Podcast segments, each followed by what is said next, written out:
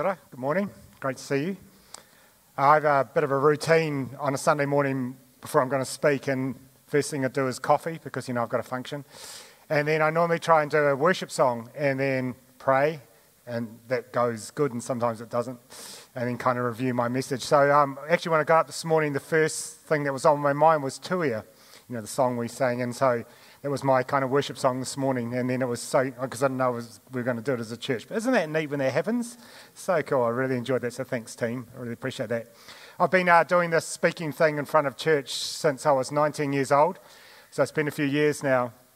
And uh, a few years after I kind of got going, one of the things that happens when you do this kind of thing is, you know, speak in front of church and present the Word of God, is people think if you, if you can do this, then you can kind of do the one on one counseling thing. And I'd have to tell you, they're not the same gifting, they're not the same skill set. As Penny would say to me, honey, that is not your superpower. So I'm not the one on one counseling uh, dude. Uh, but a few years into having done this, and people see you up front and think, oh, you must know what you're doing. That's not true either, by the way. But uh, someone asked me if I would speak to this person that was contemplating taking their life. And because I was young, had not accumulated a lot of wisdom, and also probably was assuming, well, if I can do this, I can do that one on one thing, I said yes. That wasn't a good idea. The, the uh, now, what happens if someone asks me to do that, I say, you know, like I'm not qualified or experienced to be able to talk to someone that has that issue in their lives. But I do know people who are, and I'd be really helped to connect that person with someone that's really good at doing that. But that's after a few years of wisdom. When I was young, I wasn't able to do that. So I said yes to agree to talk to this person. And as the time that I was about to talk to them got closer, I got more and more uptight and anxious and nervous and was really concerned. And that's a good thing because I should have been concerned. And I was praying like crazy, as you can imagine. Prayer for me looks like I'm like I'm a short, snappy prayer. It's like, oh Lord, I think I'm in deep stuck here, and I, I really need some help. And so I was, so I, I don't remember why, but it was must have been in a devotional or doing something, and I happened to be in Exodus, uh, Exodus chapter number four, and this obscure little phrase, like to me, it felt like it jumped off the page of the Bible and kind of like started in neon lights dancing before my eyes. It was just this, it's just an amazing thing, you know, and it was incredible. And it was this little phrase uh, in Exodus 4 19, and it was, All the men are dead. And uh, this thing just, which seems crazy, I know you don't think too hard about what I was about to do and that. And this thing kind of, and I, and, um, and I thought, whoa, and then I did a bit more reading, and it was a statement from God to Moses, and he said to Moses in Midian, Go back into Egypt, for all the men are dead that sought your life. And what I realized when I read around it just a little bit in that moment was that one of the reasons Moses did not want to go back into Egypt when God called him from the burning bush was that last time he was in Egypt, he murdered an Egyptian.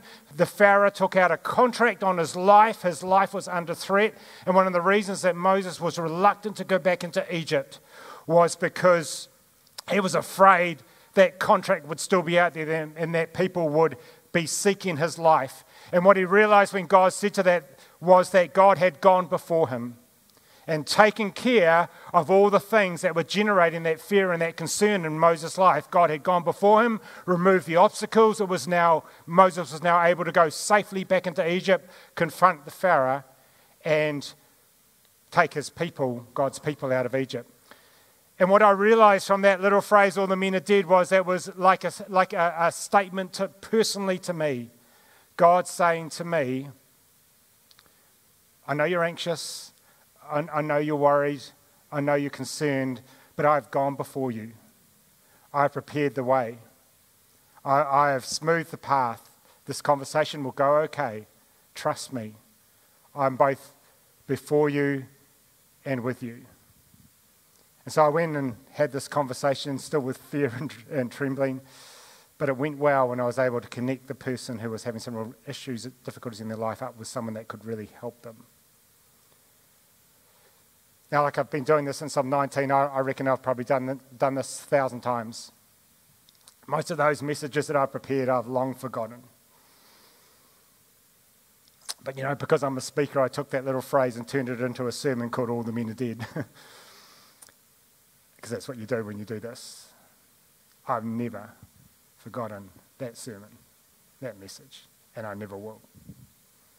Isn't it incredible when God reveals himself to you from his word like that? When a little obscure, crazy phrase like jumps off the page or the, the uh, screen and dances before your eyes. It's like God is saying, Here I am, and this is what I've got for you, and this is how I'm going to help you today. I think that is so incredible when that happens. It's amazing. And that was my experience that day. In Psalms 19 tells us that God reveals himself to us in three ways. Firstly, through the creation or the world. The heavens declare the glory of God. That's what he says. Verse number seven, it says, Through his word, the law of the Lord is perfect, converting, restoring, refreshing, renewing the soul. In verse number 12, through our conscience, like, or like our will. He says, uh, How do I know the sins that are hidden in my heart? It says, Three ways that God reveals himself to us through the world, through the word, and through our will or through our conscience. That's how God tells us what he's like and reveals himself to us. And the series that we're going to do over the next four or so weeks, the Bible is, is all about how God reveals himself to us through his word, through the Bible, through the word of God how God shows us what He's like through His Word. And sometimes when you're reading His Word, He really jumps up and reveals Himself specifically, uh, to- totally, uh, really distinctly, and really directly to you, like He did to me that day. The Bible is an amazing book, as, uh, as, we, as we heard this morning, you know. 3.9 billion copies of the Bible sold in the last 50 years. The range is somewhere between 3 and 5 billion uh, all time, the Bible, sales of the Bible. 90 million Bibles are printed every year. That's heaps. 5 billion snippets or portions of the Bible are also printed every year in pamphlets and books and, and quotes, and 5 billion. Why is that? Well, well, it's because the Bible reveals to us God and it's inspired and it's alive and it's dynamic and it's real and it, and it, and it speaks to us directly. That's why. But how do we know? How do we, how do we know that the Bible that you have in your hand or on your app today is the same word, the same phrases, that the writing is what was originally disclosed to the people that wrote it. How, how do we know? How can we have confidence that what we have today is the same as what they had thousands of thousands of years ago when God did the speaking and somebody wrote it down? That's a great question, isn't it? Because having confidence of that is really important to know whether God is accurately revealing himself to us. That's what we're going to talk about today.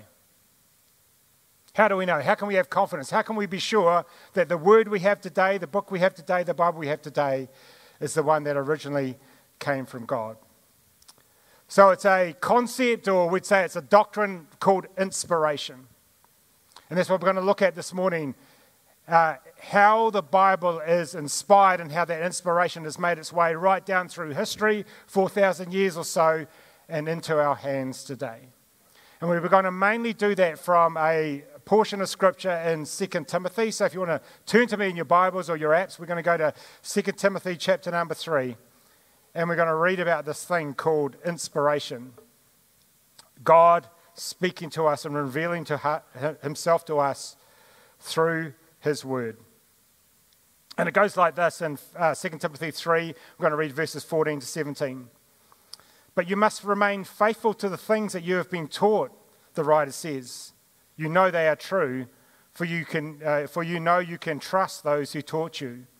You've been taught the Holy Scriptures from childhood, and they have given you the wisdom to receive the salvation that comes by trusting in, in Christ Jesus.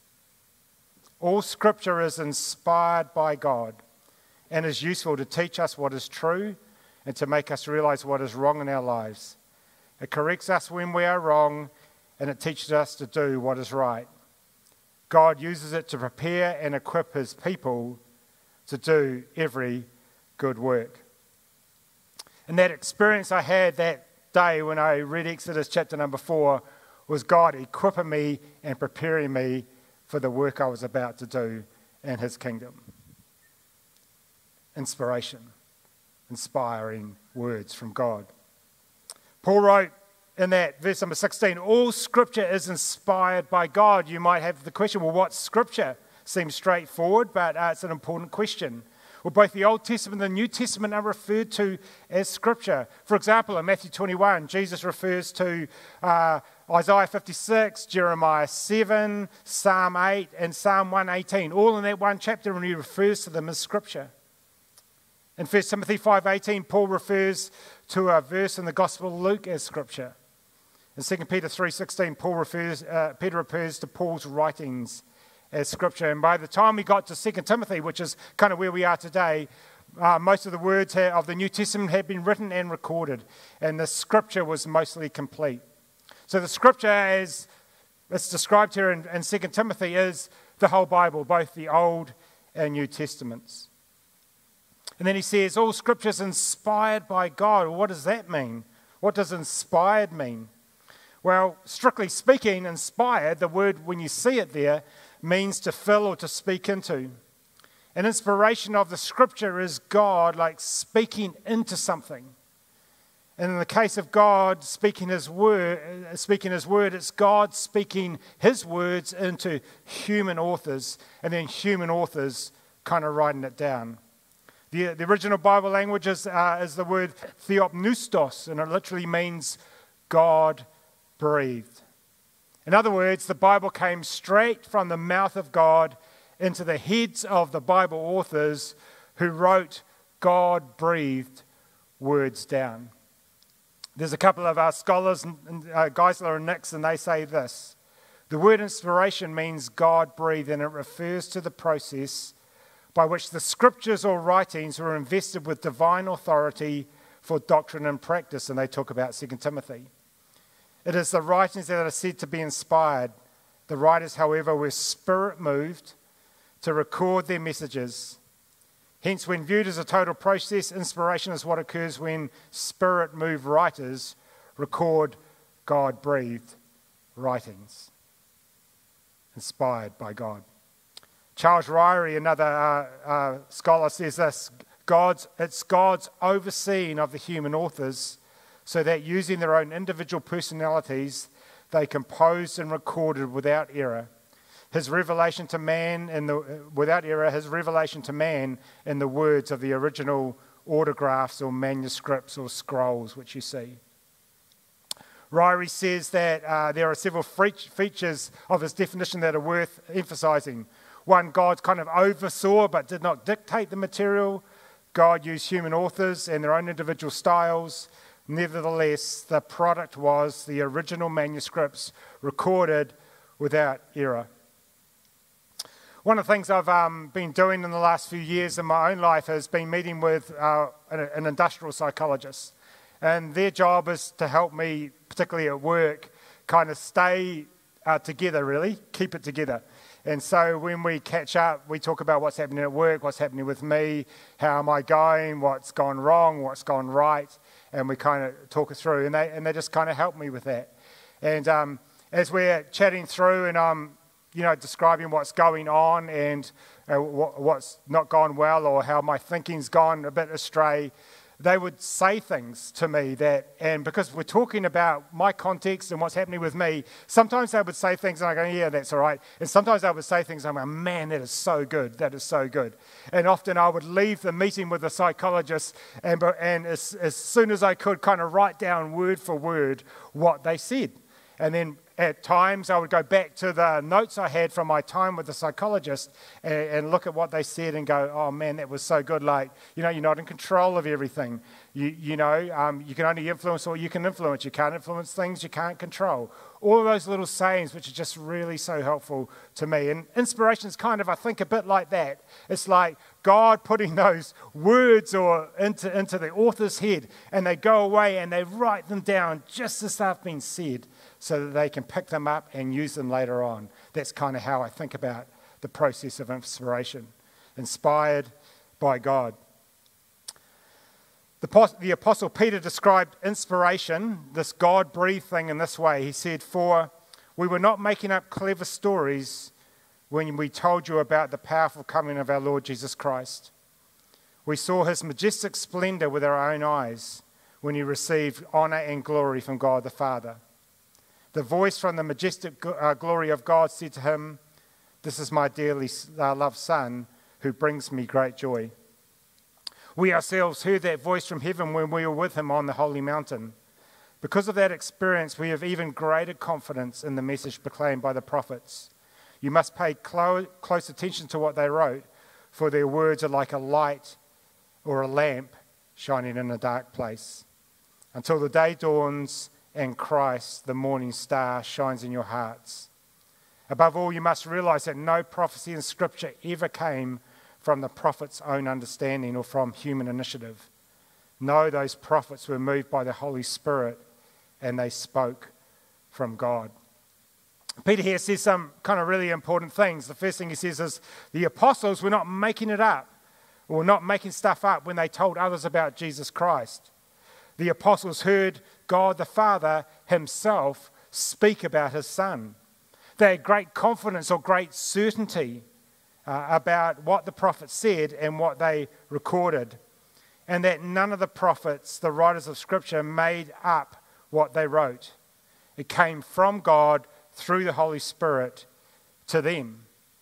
So, in other words, inspiration is the Holy Spirit moving with the personality of the writer and guiding every word in such a way that it was error free and it recorded the actual words of God in Scripture.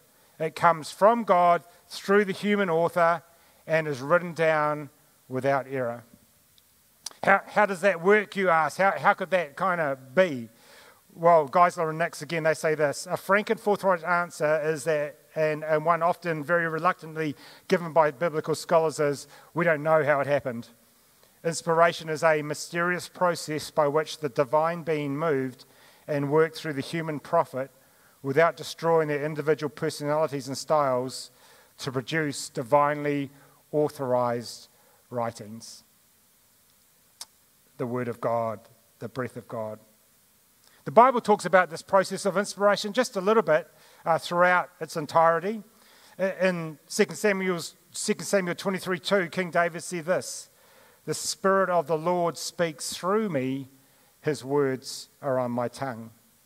In Exodus, then Moses carefully wrote down all the Lord's instructions, Exodus 24. God said to Isaiah, Now go and write down these words, write them in a book. They will stand until the end of time as a witness, Isaiah 30. To Jeremiah, this is what the Lord says God, give them my entire message, include every word. Jeremiah 26.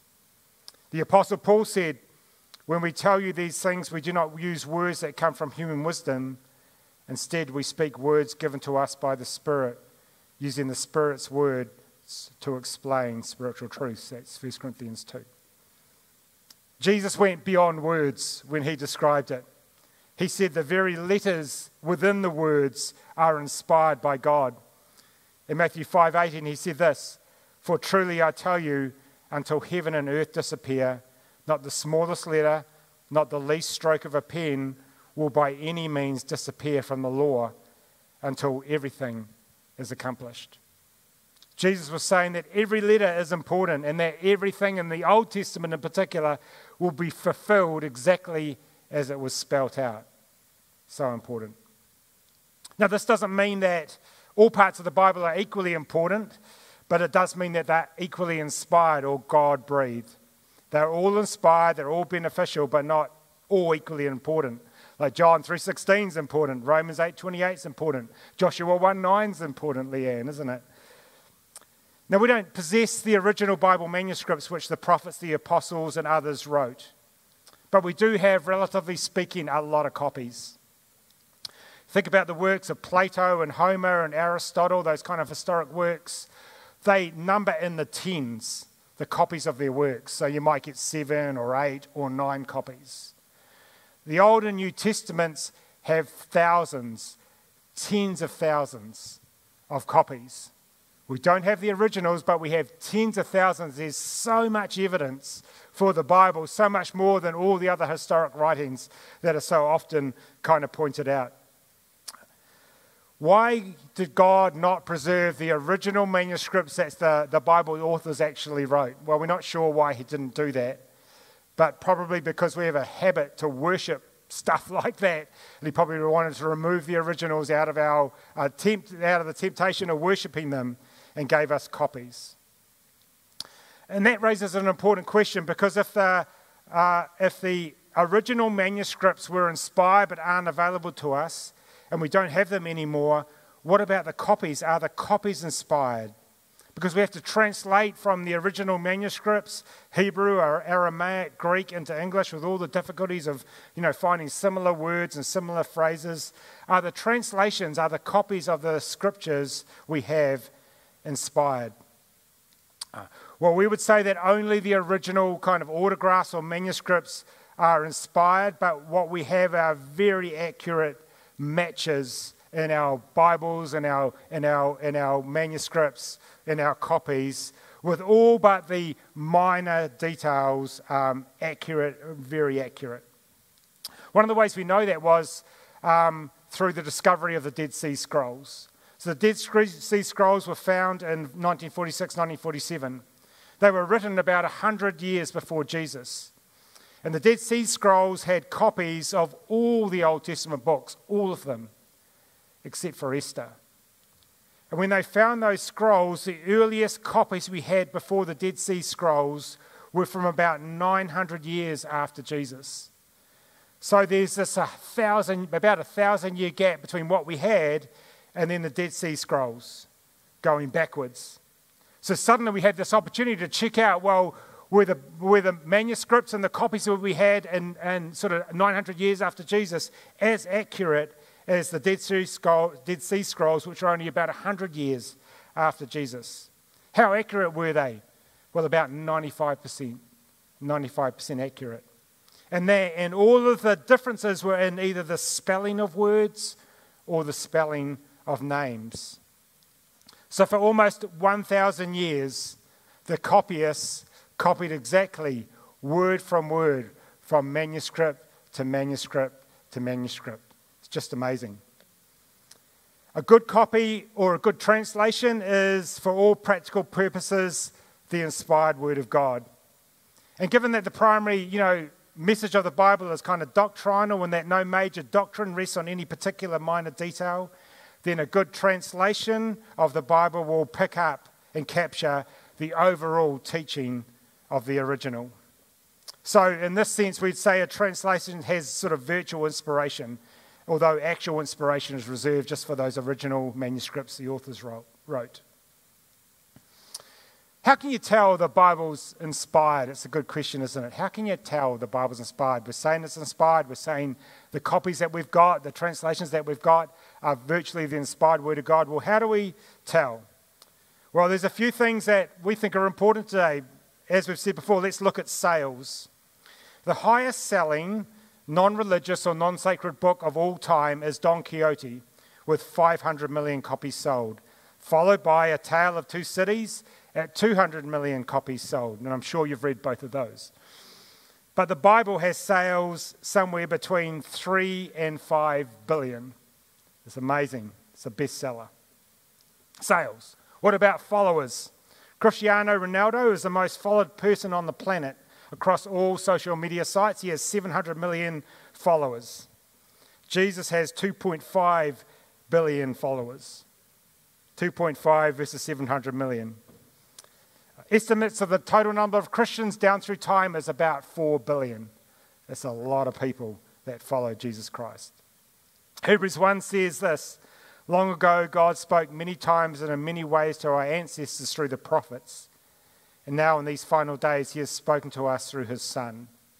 In John 1, it says, In the beginning, the Word already existed. The Word was with God, and the Word was God. And God the Father says, Follow the Son. How about the wow factor? There are about 2,000 prophecies about the future in the Bible, three quarters of which have been fulfilled. The probability of just eight prophecies about Jesus being fulfilled in his life is 1 in 100 quadrillion. You can see the number up there. And that's just eight of the 2,000. But three quarters of the 2,000 have already been fulfilled. The mathematical probability of the Bible prophecies have been filled is unbelievable. What about science? The Bible records the earth was round 22 centuries before we discovered it. In Isaiah 40 22, it says, God sits above the circle of the earth. It also records the earth is suspended in space 33 centuries before we discovered it was. In Job 26 7, God stretches the northern sky over empty space and hangs the earth on nothing. What about unity or connectedness? Uh, Sid Licky, a pastor of Open Door Bible Church, says this The Bible was written over a period of 1600 years by about 40 authors on three continents and two major languages. The writers included an Egyptian trained scholar, Moses, a general, Joshua, kings, David and Solomon, a farmer, Amos, a fisherman, Peter, a tax collector, Matthew, and a rabbi, Paul. But amazingly, they present a consistent viewpoint of life and a unified set of facts. What about influence? Above sales and followers and the wow factor and science and connectedness, there's influence, the impact that the Bible has on our lives. And I think that's the greatest support and evidence for the inspiration of the scripture. You read it and it grabs your soul. You read it and it grabs your heart. You read it and it challenges your values. You read it and it changes your thoughts. You read it and it modifies your behavior. Psalms 19:7 The law of the Lord is perfect converting, reviving, restoring, turning around, turning back the soul. Influence. One of the things we'd just love over this series that we're doing is for you to kind of rediscover the power of the Word of God. The way it can convert, restore, refresh, renew your soul, the way it can, as you read it, jump up out at you and dance before your eyes because wants, God wants to talk and reveal himself to you in a very direct way about something that's happening in your life. The Bible. I don't know if you've on your phone or on your, on your device got YouVersion. YouVersion is a Bible app. It has 500 million downloads. 500 million. And on YouVersion, every day it has a verse of the day. And as you open that app and look at the verse of the day or read it, it creates a streak for you. And the streak is how many days in a row have you opened up the app and read the verse? Now, yeah, there's a trick to it. You can't just open up the app and then close it again and say, I've, done, oh, I've, got, a, I've got another day in my streak. You actually have to read the verse, right? Because God's watching. My best is 642 days in a row. I'm up to 449. I'm almost at 450. Uh, but I've done 222 weeks. So I'm getting up there to doing, so that's weeks in the app, almost five years of weeks in the app. Now, it's a bit addictive and it doesn't replace your relationship with God, so you've got to be careful not to turn it into an idol, and not that I'm close to that. But one of the things I would encourage you to do, if you haven't got YouVersion on your phone, get YouVersion on your phone. It's really simple. Open up the app, look at the verse for the day. There's devotions and all kinds of cool stuff, and you can do those. But what I would really encourage you to do is just start to get the Word of God into your life every single day. And YouVersion is a great way to do that. Yeah? And then to look at a streak and go, wow, I've had the Word of, my, word of God in my life every day for 450 days. Makes a real difference. And you can have confidence as God's people that the Bible you have today has been faithfully and carefully copied and translated down through centuries and centuries and centuries. To such an extent then that, that, that phrase, all the men are dead, could jump out of Exodus 4.19 at me and give me the confidence and the assurance that I could go talk to someone about something really serious, knowing that God was both before me and with me. God breathed the Word of God, the Scripture. It's how God reveals Himself to us day by week, by month, by year. And I strongly encourage you towards it. Let's pray as the bad come up. Jesus Christ, our Lord and Saviour, we come before you this morning, um, some of us with a bit of a patchy record with your word, probably, knowing that, you know, it isn't always making a presence in our lives day to day. But we've seen this morning that we can have real confidence that the Bibles we have today have been faithfully copied and translated and preserved, and they are, for all intents and purposes, your words to us.